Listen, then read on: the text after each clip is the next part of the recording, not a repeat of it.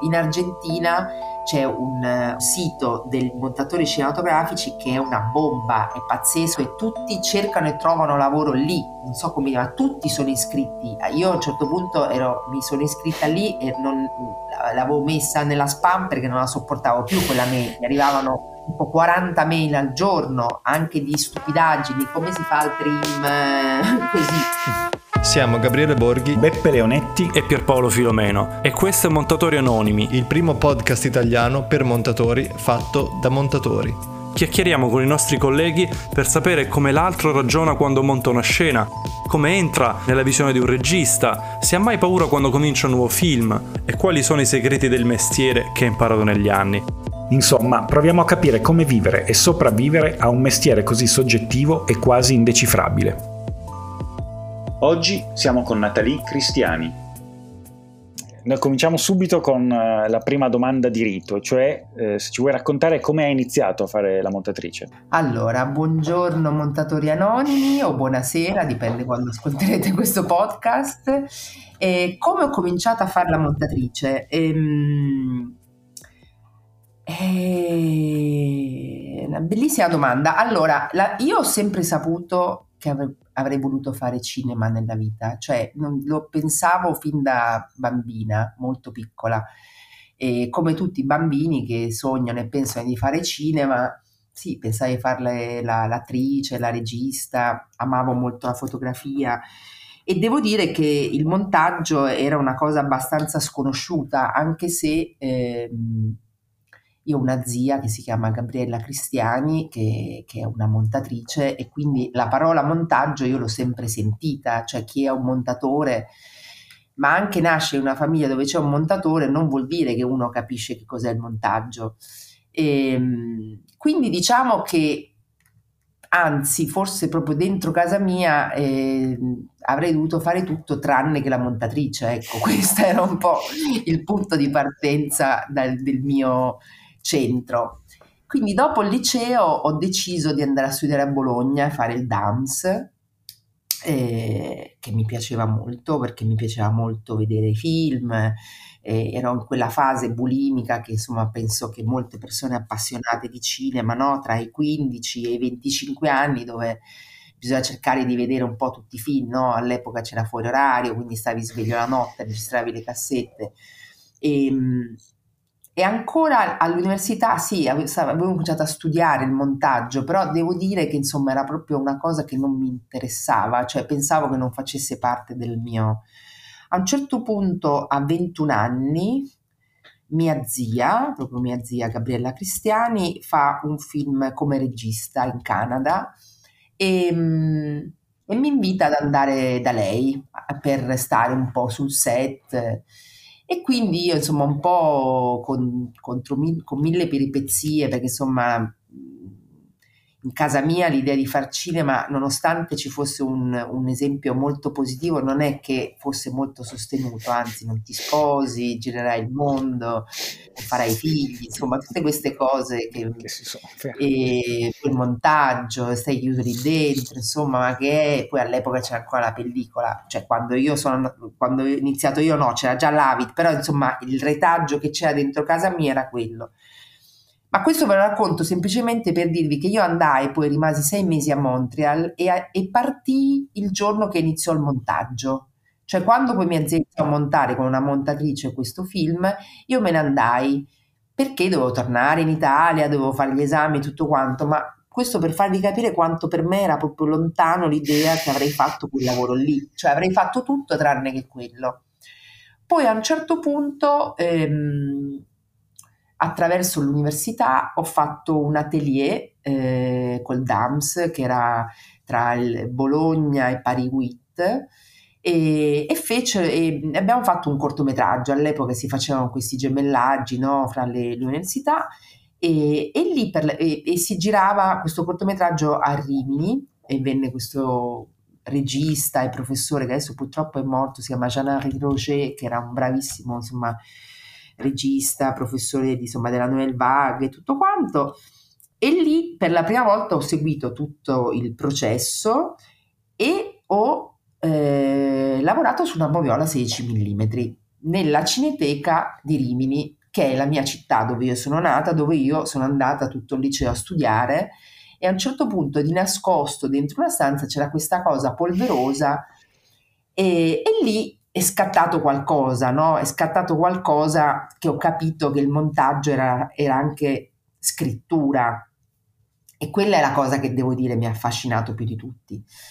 E, e, poi niente, poi ho fatto un corso a Imola con un gruppo di persone che poi sono diventate anche amici, hanno fatto anche il centro sperimentale, tutto quanto. E, e, poi da lì ho iniziato, insomma, da lì, insomma, però ecco, diciamo che non è stata la mia prima scelta di lavoro. Prima stavi bevendo un mate e noi sappiamo che hai passato anche un periodo in Argentina a montare lì.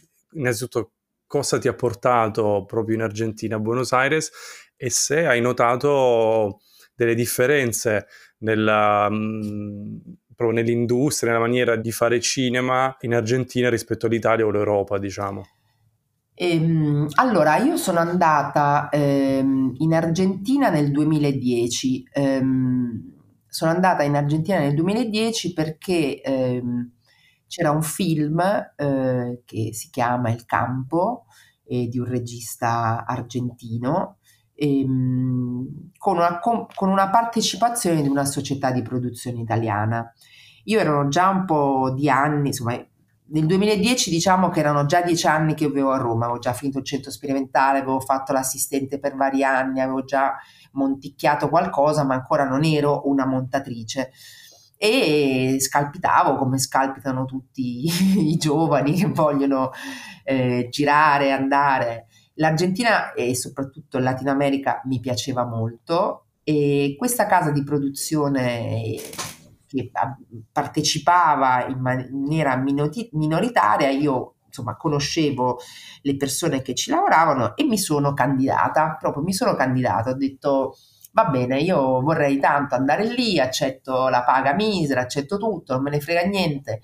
Avevo appena finito eh, di fare l'assistente per Jacopo, per Noi Credevamo, che un film di Martone infinito che durò un anno e mezzo, quindi insomma avevo lavorato bene, avevo guadagnato, ho detto sai che c'è, io me ne vado, basta, cioè piuttosto avevo proprio bisogno di aria. E feci questo primo Skype con questo regista spagnolo, parlando uno spagnolo pessimo, che, ehm, che, per me era molto imbarazzante perché io ho fatto liceo linguistico, quindi insomma l'inglese, il francese, parlucchiavo anche il tedesco, insomma, però ho abbastanza dimestichezza con le lingue, ma avendole studiate, se non le studi, diciamo che è un po' imbarazzante. E, ehm, e questo regista accettò. Poi scoprì perché accettò, nel senso, eh, lui accettò perché era un montatore e quindi pensava, vabbè, questa è un'italiana che vuole venire qua a montare un film, ma chissà, dopo due mesi, dopo due settimane se ne andrà via e me lo monto io. È diventato uno dei miei più cari amici, siamo, abbiamo montato due film insieme, abbiamo fatto un sacco di cose, con quel film andammo a Venezia la settimana della critica, quindi insomma andò poi molto molto bene. E, ehm, l'industria è molto viva lì, eh, in Latino America è molto viva. Eh, secondo me eh, lì insomma è, un, è, strano perché ecco, ad esempio la figura del montatore è, è, molto, cioè molti montatori, molti registi montano anche, cioè ma stessa Lucrezia Martello, Trapero continua ancora oggi a firmare, secondo me anche un po' sbagliando, il, il montaggio dei suoi film, perché insomma sei un autore conclamato in tutto il mondo, vai a Cannes e tutto, e ancora questa necessità di, di, di, mettere la tua firma, insomma, mi sembra più un'insicurezza. Detto questo, dopo aver vissuto lì, ho capito che ehm, la figura del montatore non è come la consideriamo noi in Europa o anche in America, cioè è, un, è più un è un passaggio, diciamo, no? È un passaggio alla regia. Questo cosa comporta? Che ovviamente la figura del montatore in sé è, è, più debole, nello stesso tempo invece i registi sono tutti registi molto bravi al montaggio, molto presenti, molto attivi, quindi effettivamente c'è un... quindi sono due cose un po' contrastanti però che eh, se le vedi dal punto di vista creativo, dal mio punto di vista, effettivamente io ho avuto a che fare con tanti montatori che proponevano delle cose che difficilmente un regista, perlomeno nella mia piccola esperienza, diciamo, italiano ti può proporre, ecco, cioè si va veramente molto al, ehm, anche esageratamente alla costruzione alla manipolazione, cosa che io ad esempio non amo molto nel montaggio cioè io vengo più da un mondo, da una scuola o da, da un mio istinto, desiderio naturale che devi un po' scoprire il, quello che il materiale ti vuole dire, no? Cioè io lo vedo più come una scoperta più che una forzatura, perlomeno nel, nel, nel cinema o nelle cose insomma che uno fa cercando di voler raccontare o comunicare qualcosa. Sappiamo da fonti così anonime che con uno dei registi con cui lavori, almeno con uno dei registi con cui lavori, Ivan Gergolet, avete un metodo di lavoro un po' particolare magari. Vabbè, Ivan ad esempio è un regalo dell'Argentina, eh. perché incredibilmente Ivan Gergolet, io eh, ci siamo conosciuti a Buenos Aires e abbiamo lavorato, abbiamo fatto io credo uno dei più bei lavori che ho fatto, eh, un documentario che si chiama Dancing with Maria, eh, che insomma poi andò a Venezia, unico documentario settimana critica, arrivò agli EFA, distribuito, fatto, insomma effettivamente un documentario molto molto... E adesso stiamo montando il suo primo film, cioè teoricamente abbiamo finito. Ehm, ma ehm, che metodo abbiamo? Non mi sembra che abbiamo un metodo così strano. Non so cosa ti abbia detto, a cosa si riferisce, al fatto sì. di essere soli, al fatto della visione del materiale. No, no, mi ha raccontato che mm, vi scambiate, lui mi ha detto così, che vi scambiate i progetti di Avid, credo, o di Premiere, non so. Premiere, sì. E lui fa un taglio e cerca di... Allora, senza guarda, dirtelo, no, diciamo. No, no, no. Allora, la cosa è questa. Con Ivan, eh, io eh, lo, lo, reputo uno dei registi più rispettosi con i quali lavoro, nel senso abbiamo, ad esempio, per noi è molto importante la visione del materiale, cioè proprio una cosa che non faccio più con nessuno, perché ormai il materiale, come, diciamo, come lo intendo io, che ci si siede e per una settimana in maniera bulimica lo guardi dall'inizio alla fine senza neanche dire niente, solo prendendo delle mettendo dei locator in silenzio, non lo vuole fare più nessuno si sa perché, perché tanto è tutto tempo guadagnato per dopo. Sì. Cioè, in, che senso? Non lo guardi tu, non lo guardi col regista o le produzioni no, no, proprio dicono... È difficile perché ormai è, mo- è premonta mentre stai facendo, eh, sto girando e fai quelle, fai quell'altra e quando arriva già montato qualcosa e tutto quanto invece Ivan, cioè io ho montato una scena mentre lui girava, ma perché, non so, tutti i produttori, no, no, invece non lo so perché, perché Deborah Vrizzi, la bravissima direttrice della fotografia con cui lavora, aveva un problema di luce, quindi l'ha implorato, ha detto ti prego falla montare, se no dobbiamo girarla. Ma se no, lui non vuole assolutamente i premontati, non vuole niente, quindi quando ha finito tutto, io mi ero fatto una visione da sola ecco. e poi abbiamo rifatto tutta la visione insieme. Ma perché? Perché eravamo a distanza ed effettivamente aveva un senso. A me fa piacere fare una visione da sola di tutto il materiale, Perfetto, proprio sì. così da stordirmi. E, ehm, dopodiché, quando si monta, quando si, monta, si fa questa prima stesura e tutto quanto, però da quella prima stesura a arrivare al montaggio finale, con Ivan è lunga, capito? Perché ogni taglio di 5 frame, quindi a un certo punto io alzo le mani e dico, vabbè, senti, ti mando il progetto. E lui fa questi micro tagli di 3 frame e pensa che io li vedo e mi sfida. Eh, però insomma quello è più parte di un, di un gioco, insomma di una... No, la verità è che è una persona molto rispettosa e, e, e anzi è una persona che parla molto poco al montaggio perché vuole proprio capire questo poi non vuol dire che lo accetta, eh? cioè tu gli proponi delle cose anche molto drastiche e su alcune cose poi fino all'ultimo, però è vero che poi oh, insistendo, insistendo magari okay. si arriva. Tu, soprattutto negli ultimi anni, stai lavorando anche su delle serie, serie TV, serie Netflix. Noi abbiamo avuto qualche episodio fa Francesca Sofia Allegra che ci ha raccontato la sua esperienza su due eh, serie, una Amazon e una Netflix, e ci ha raccontato come eh, c'era proprio una catena di montaggio, direi, ehm, per montare questi episodi in cui più montatori montavano un episodio e poi c'era il l'editor in chief, diciamo, che supervisionava tutto. Nelle tue esperienze c'è anche questa grande organizzazione di squadra con assistenti che tu supervisioni o è ehm, un altro metodo, diciamo, che utilizzi? Allora, io ho ascoltato quel podcast, è molto interessante, mi sembra anche una mm, montatrice molto, molto carina. Ehm, io non ho mai fatto serie di documentari, eh, il che credo che sia eh, diverso. E eh, alcuni amici, colleghi che stanno facendo effettivamente dei document- serie di documentari so che più o meno insomma in maniera diversa è il, il lavoro in quello. Eh, quando si tratta di, di fiction ehm, eh, no, è diverso, no, non c'è questo passarsi le cose da uno all'altro. Io non ne ho fatte tantissime, ehm, quelle che ho fatto per Rai e che sto facendo anche adesso per Rai sono No, una l'ho fatta per Rai, ero da sola, ma poi lo, eh, erano tanti episodi e un po' di episodi li montò Annalisa Forgione, però li montò proprio lei. Poi sì, io ho montato i primi, lei gli ultimi, quindi andai a vederli, ma andai a vederli, non, non niente di più. E invece la serie che ho fatto con Netflix eravamo tre montatori indipendenti uno dall'altro eh, con, eh, nel mio caso addirittura io con un regista anche diverso, loro avevano Andrea Molaioli sia per i primi due che gli ultimi due, io invece avevo un regista... Eh, ci siamo confrontati, sì, ci siamo confrontati nel senso che eh, io facevo l'episodio 3-4, ovviamente dovevo farlo vedere a chi faceva 5-6 e io dovevo vedere 1 e 2 per capire dove venivamo.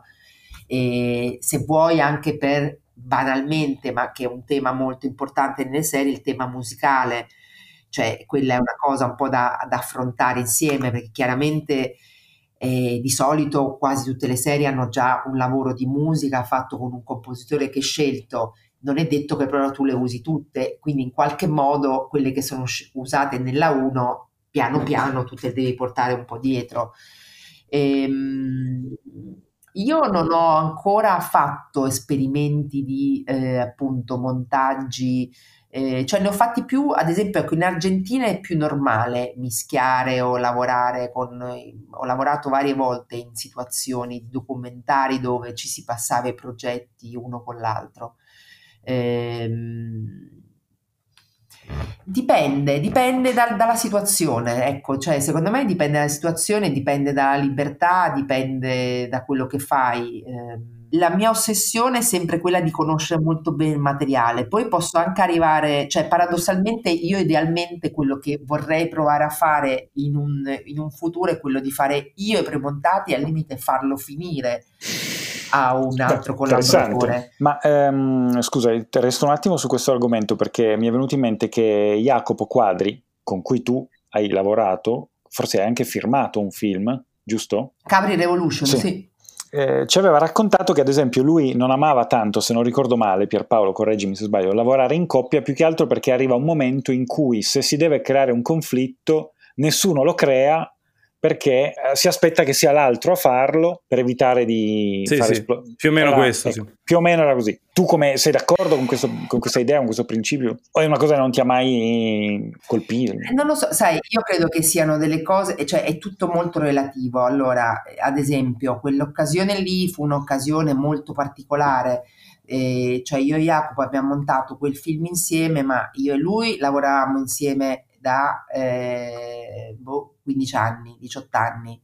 Ecco. Eh, io il primo lavoro che ho fatto come assistente nella mia vita, il primo film che ho montato era con Mario Martone e Jacopo, quindi cioè, eravamo in una condizione di totale libertà, non so come dire, sì, sì. e lì ci siamo proprio divisi. Cioè, io ho fatto una prima parte e poi lui è entrato, però non so ecco. come dirti. Ehm, è chiaro che in un film è molto difficile condividere, secondo me, è, è, è complicato perché eh, diventa anche se vuoi, cioè ci deve essere un motivo, lì c'era un motivo personale per cui abbiamo fatto questa cosa, c'era un ritardo di uno, il piacere di provare a lavorare insieme e tutto e quindi è nata questa cosa, però ecco farla diventare una regola la, la vedo un po' complicata, ecco, cioè tant'è vero che di solito nessun montatore accetta di comontare con qualcun altro, ecco, cioè se non c'è un motivo che uno ha litigato e quindi ne arriva un altro. Sì, sì. Però questo è il cinema, diciamo. Per quanto riguarda la serialità, invece, secondo me è un campo da esplorare, perché è vero che, ad esempio, io in questo momento sto facendo una serie, sono sei puntate, è molto bello, ma è vero che è molto faticoso fare tutto da soli.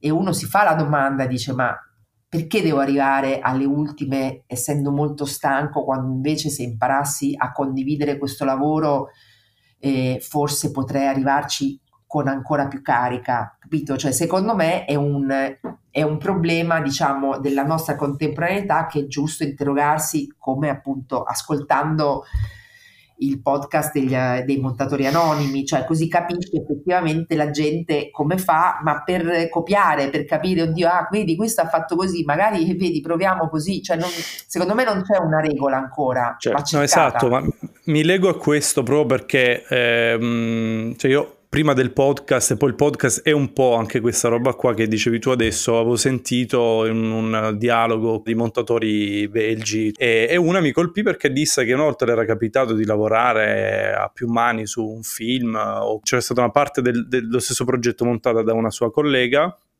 ed era stata un'esperienza positiva perché lei appunto aveva notato e imparato una maniera diversa proprio di approcciare il materiale e, e quindi proprio il fatto che mh, tu puoi vedere come l'altro fa o anche ascoltandolo appunto come diceva il nostro podcast come fanno gli altri tu puoi imparare a uscire un pochino anche dalla tua maniera di, di pensare essendo un, un lavoro, un'esperienza, una pratica molto personale.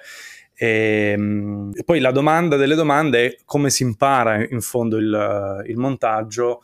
Magari e questa è una delle maniere Infatti io ad esempio la prossima serie che devo montare la, la comonterò con un'altra montatrice. Per me a un certo punto, quando arrivi a un certo punto del tuo lavoro dove comunque stai lavorando, insomma, in qualche modo il mondo ha deciso che fai questo lavoro, cioè tanto noi non decidiamo niente, siamo qui per caso e secondo me diventare montatore è proprio ancora più per caso, cioè veramente a un certo punto qualcuno ha deciso che stai facendo questo lavoro. Io continuo ad avere l'angoscia il primo giorno che dico Dio non sono capace. Ecco, ah, vedi anche tu.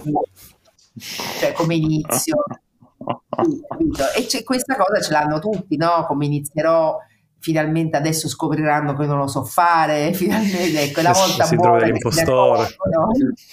Eh, quindi voglio dire, e in più quello che io sento molto è che mentre le persone che stanno sul set comunque continuano ad imparare a copiare, a rubare da tutti, quando smetti, come nel mio caso, io ho fatto l'assistente, lo consiglio di fare tutto quanto. Quando smetti di rubare al montatore con cui hai lavorato, e poi da chi rubi? Non rubi più da nessuno, sì, dal regista, però in qualche modo, cioè, rubi altre cose, non so come dire, ma non riesci a rubare il mestiere, cioè il mestiere ti si, ti, ti si diventa un po' routine, no? Cioè, incominci a fare le cose. Infatti, devo dire che e questo lo, lo, devo anche molto a Jacopo, cioè è bello secondo me aver fatto l'assistente ma anche capire come, lavor- come usare e farsi usare dagli assistenti, no? cioè come specchio che hai di giovani che hai vicino a te che quindi ti possono trasmettere eh,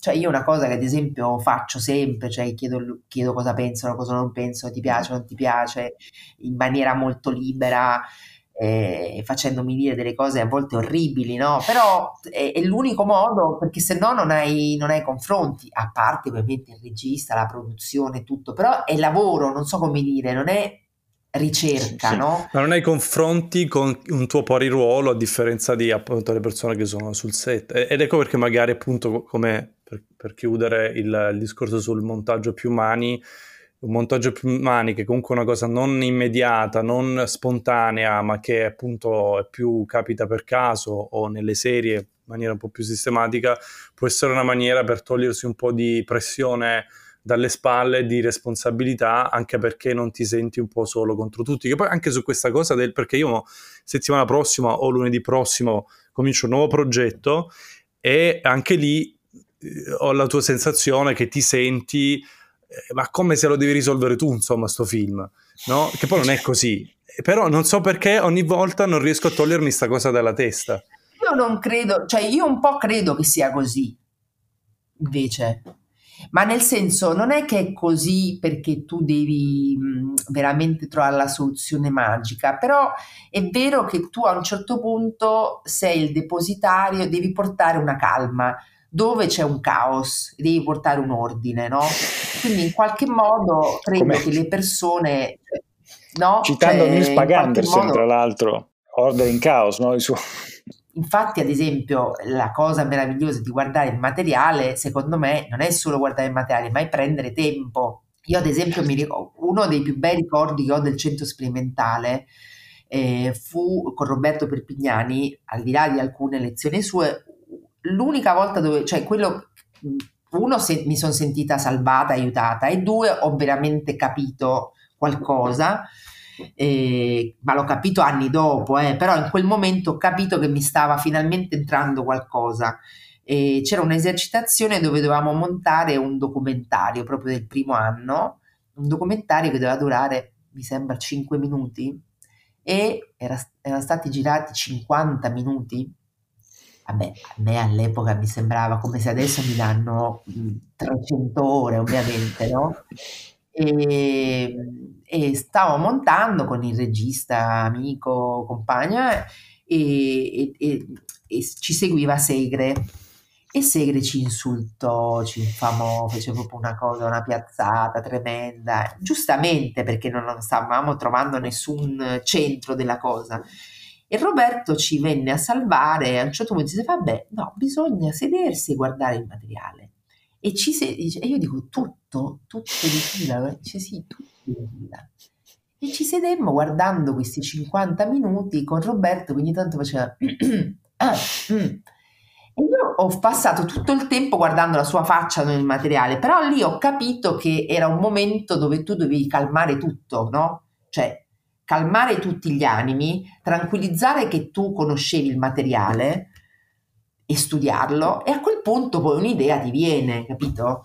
Eh, però per me fu fondamentale quella cosa, no? Cioè, quando a un certo punto non sai cosa fare, come ritornare, cioè come per un cattolico tornare alla preghiera, noi quando non sai cosa fare ti siedi e guardi il materiale. O, o la meditazione. Eh. Esatto, però dico per noi, cioè a un certo punto quando non sai montare una scena, cioè che tu la rimonti 800 volte, sempre schifo fa. So come dirti, non è che viene bene perché cioè io non ci credo su questa cosa che più la monti e più ti viene.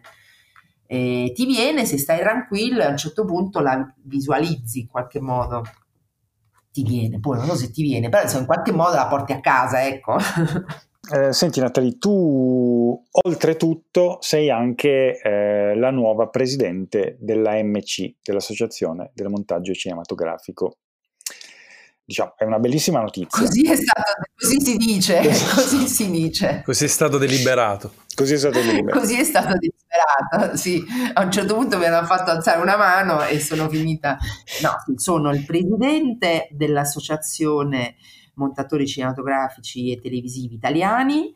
E mi fa molto piacere, sono molto contenta, eh, nel senso che eh, dopo anni, insomma, sono sempre stata dentro l'associazione, anzi, appena uscita dal centro, eh, assieme a Cristina Flamini, a Stefano Cravero, che eravamo appena usciti dal centro, eravamo già nel direttivo, ma lì eravamo veramente piccoli, non facevamo niente, si stavamo iniziando a lavorare. E, e quest'anno, appunto, post pandemia, erano, erano in ritardo, cioè avevano rimandato tutto quanto, ci sono state queste, ci sono state, c'è stata questa riunione e, e, lì mi è stato proposto e ho deciso di farlo. E, ehm, ho deciso di farlo perché penso che sia giusto, uno, ehm, che ci sia un'associazione di categoria mi sembra sempre bello e utile e soprattutto per un lavoro come il nostro dove appunto l'unica cosa che condividiamo è il lavoro, non condividiamo altro che non è appunto il set. E due perché penso che sia eh, questo mondo post-pandemico che secondo me appunto è l'inizio veramente del nuovo secolo, insomma il nuovo secolo è iniziato adesso dopo la pandemia, e un modo per ritornare a stare un po' insieme e parlare di quello che uno fa. Quindi eh, mi sembrava bello raccogliere questa cosa, non so se mi sono già pentita perché ovviamente è un impegno e cercare di fare delle cose senza risorse, lavorando è sempre una grande fatica, però insomma siamo un bel direttivo di, misto di persone del passato, del presente e del futuro, ma tutti attivi e quindi mi fa molto piacere lavorare con questa squadra, insomma vediamo, insomma stiamo cercando di fare tante cose, insomma ad esempio quello che fate voi secondo me è bellissimo perché è un modo meraviglioso per, per avere delle testimonianze nostre, no? delle persone che fanno questo lavoro eh, che non ci sono e quindi è un modo per, per, per, dare vita al lavoro. Sì, è per cercare di confrontarci come... Esatto, no, a proposito di questo, siccome ogni tanto avevo partecipato qui, io vivo a Bruxelles, eh, e avevo partecipato a delle riunioni del corrispettivo, diciamo, di MC in Belgio diciamo che a Roma è possibile, come a Bruxelles, perché sono dei poli cinematografici, fare delle riunioni di persona, ma la domanda che mi pongo, che ti, pongo come AMC, è come si può fare per rafforzare la rete, la connessione, lo scambio tra montatori e montatrici, eh, visto che ci sono comunque ormai in Italia poli paralleli a Roma, Beppe per esempio è a Trieste, eh, Gabriele a Bolzano, ma insomma un po' ovunque col fatto del, dei fondi regionali ci sono un po' quasi dappertutto eh, dei poli paralleli cinematografici. Come riusciamo a connetterci tra di noi, magari di persona, anche se, se possibile? Io eh, quello che penso e quello che sto cercando di provare a fare è che secondo me bisogna, eh, cioè una cosa buona che ci ha ehm, fatto vivere questi tempi è questa comunicazione online, no? cioè queste, queste, riunioni o tavole rotonde che si possono fare su Zencastr, su Zoom, su Skype o chi che sia. Eh, io credo che mh, la centralità della, della, MC a Roma eh, è giusta perché, perché il cinema comunque è nato qui, perché è giusto che ci sia una centralità. Quello che a me piacerebbe, quello che stiamo cercando di fare, è che ci siano dei delle rappresentanze regionali, eh, de- delle rappresentanze, rappresentanze regionali per far sì che tutte le persone che vivono in altre parti d'Italia poi confluiscano a un confronto con tutti gli altri.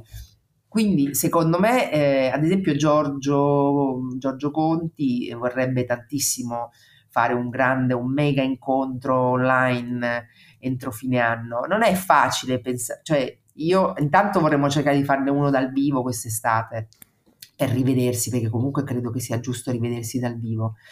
Eh, però c'è questa idea e un, uno dei, dei, proprio delle prime proposte è stata proprio questa, cioè di fare proprio degli stati generali online con tutti gli associati e non associati o speriamo futuri associati eh,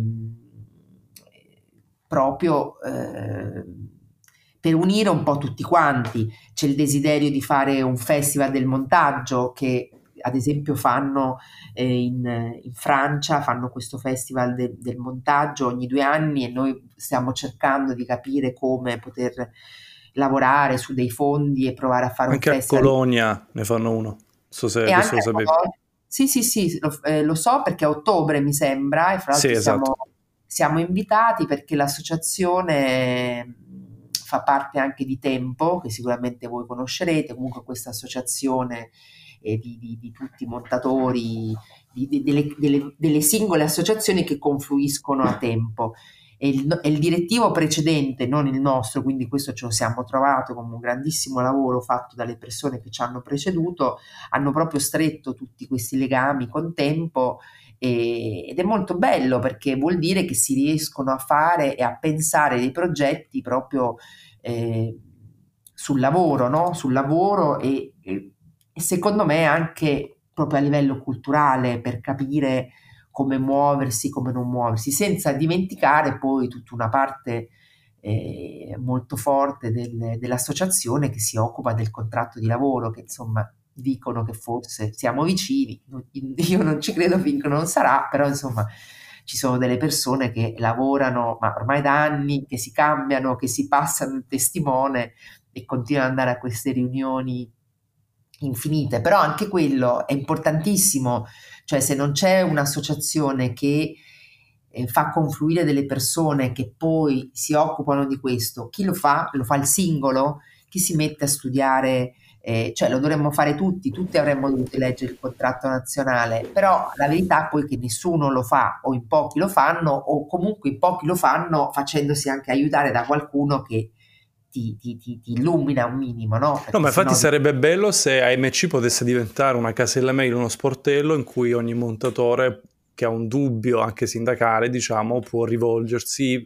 Poi io una, una riflessione che faccio... Lo è da... già, eh? lo è già, nel senso, il, il nostro, l'unico vero problema che abbiamo è che non abbiamo un sito molto multitasking, però di fatto AMC ha un sito con una mail e chiunque può scrivere, anzi molto spesso arrivano mail di questo tipo. Il problema mm. di AMC è che eh, adesso stiamo ritornando a essere in tanti, ma se si è in pochi è difficile, soprattutto c'è questa cosa un po' tipica italiana che si aspetta sempre no? che lo faccia qualcun altro. No, comunque prima, eh, siccome dicevi del contratto nazionale, eh, secondo me ci sta giusto il contratto nazionale, ma vista la molteplicità anche di, di modalità di collaborazione per lavorare su un film, eccetera, io per esempio sono una, una partita IVA, difficilmente un contratto, magari appunto si firmano delle carte di accordi, però la cosa che secondo me sarebbe utile sarebbe avere un vademecum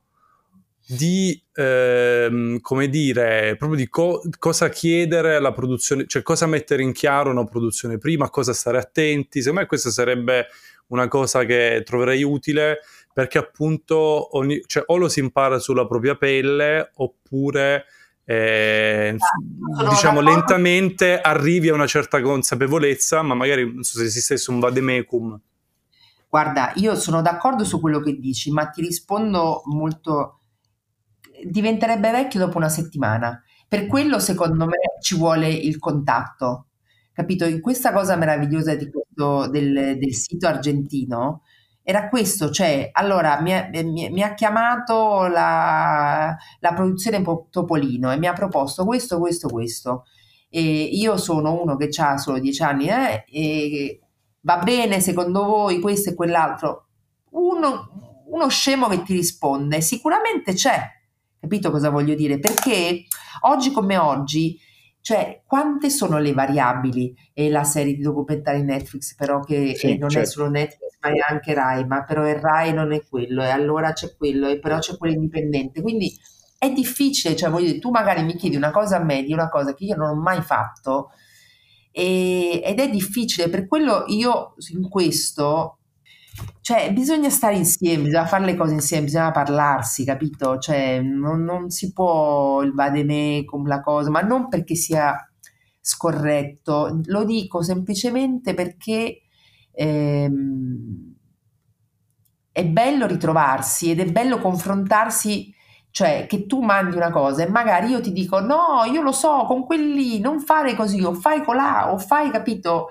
Ecco, ma Per esempio, c'è qualcosa che tu chiedi alla produzione prima di cominciare un lavoro? C'è qualcosa di, a cui, non so, non vuoi rinunciare, che ne so, il caffè offerto la mattina, oppure, non lo so, eh, la sedia di un certo tipo, mo- non so, gli orari. Guarda, dico la verità, eh, io credo in ogni situazione, cioè io quello che cerco di fare è che quando ho finito l'accordo, che magari non dico subito sì, ci, ci, vado tre volte e ci ridormo altre quattro volte, il giorno che ho accettato non c'è niente che non sopporto, non so come dire, mm, è un po' quello, cioè poi io non ho mai avuto ancora, non, non, poi non so, qualcuno forse ce l'avrà, non ho questo potere di dire ah, questo sì, questo no, cerco di adattare le mie esigenze a quello che mi propone la, la, produzione. Se una produzione mi dice devi montare in eh, una settimana 50 minuti, dico guarda, forse abbiamo sbagliato.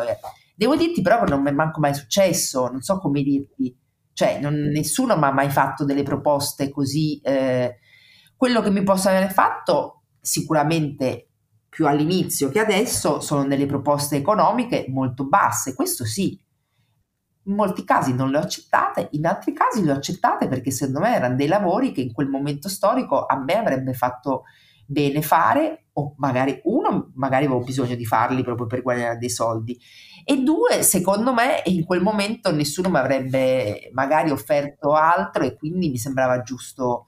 Però io tutte queste grandi sorprese dopo, non so come dire, sì, che ne so, è chiaro che poi ti rompono le palle, magari... Mh, ti stringono i tempi, le cose, però insomma nessuno mai, nessuna produzione mi ha mai messo in croce mentre avevo già accettato la cosa e poi mi ha fatto appunto, diciamo che avevo la sedia e poi non ce l'avevo più. Non so come dire. Poi è chiaro che se tu pensi di iniziare un lavoro e volere certe cose, pensi che poi durante il lavoro queste cose appariranno, questo non succederà mai, anzi, magari si riducono. Sicuramente adesso nei lavori più sto facendo dei lavori abbastanza medio-grandi, voglio dire, non rinuncio ad avere gli assistenti che devo avere, non rinuncio che appunto a fare le cose fatte bene, però non so come dite, ad esempio io ho sempre lavorato con Jacopo come assistente, ma io non ho mai lavorato il fine settimana, lavoro con Jacopo forse una volta e chiamo a lui dicendo ok, bisogna pagare lo straordinario, Adesso non è perfetto, però la produzione con cui sto lavorando adesso mi chiede ogni settimana, ogni lunedì mi chiedono, ma lavoriamo anche il weekend? Ma dal primo, dalla prima settimana di lavoro, capito? Eh, quindi insomma, i nemici arrivano da dove non te lo aspetti. Beppe, però voglio dire, poi tu gli dici di no e, e non lavori e vai avanti. Sì, sì, sì. O magari sì. un weekend gli dici sì perché ti fa comodo anche a te. Voglio dirti, nel senso, poi che, ti, che tutti possono chiedere delle cose assurde e anche a me hanno chiesto delle cose assurde, questo è capitato, voglio dire, non è che ho vissuto nel mondo di Cenerentola, anzi nella giungla, eh, però che ne so, ad esempio è stato un periodo della mia vita che avevo, stavo, lav- lavoravo molto a Milano con quella che all'inizio era Magnolia e, e lavoravo 20 ore al giorno, ero molto giovane, ma mi in qualche modo era adrenalinico, mi piaceva anche, poi a un certo punto ho capito che se rimanevo lì guadagnavo anche bene, ma praticamente non avevi vita, stavi solo lì dentro, lavoravi solo con loro. E, però non so come dirti, erano cose che accettavo in quel momento perché mi sembrava che era un'esperienza. È chiaro che se poi devi fare tutta la vita, poi ti fai venire un infarto, non so come dire. No, ma a questo punto ti faccio la domanda delle domande che facciamo sempre a tutti, così è la domanda finale, tra l'altro è se tu riesci a vedere i film durante il montaggio. No, quello mi fa molta fatica. Quando sono nel pieno del montaggio, quando vedo il materiale, cose, eh, sì, però sì, no, mi fa molta fatica. Purtroppo mi fa molta fatica. Va bene. Grazie Natalie. Grazie, grazie, grazie. Siete... Grazie per il lavoro che fate soprattutto. Montatori Anonimi è un podcast di Gabriele Borghi, Pierpaolo Filomeno e Beppe Leonetti. La sigla è di Sacco Chiaff. Trovate Montatori Anonimi anche su Instagram e Facebook e su www.montatorianonimi.it. Vi ringraziamo per averci ascoltati e a presto per una nuova chiacchierata.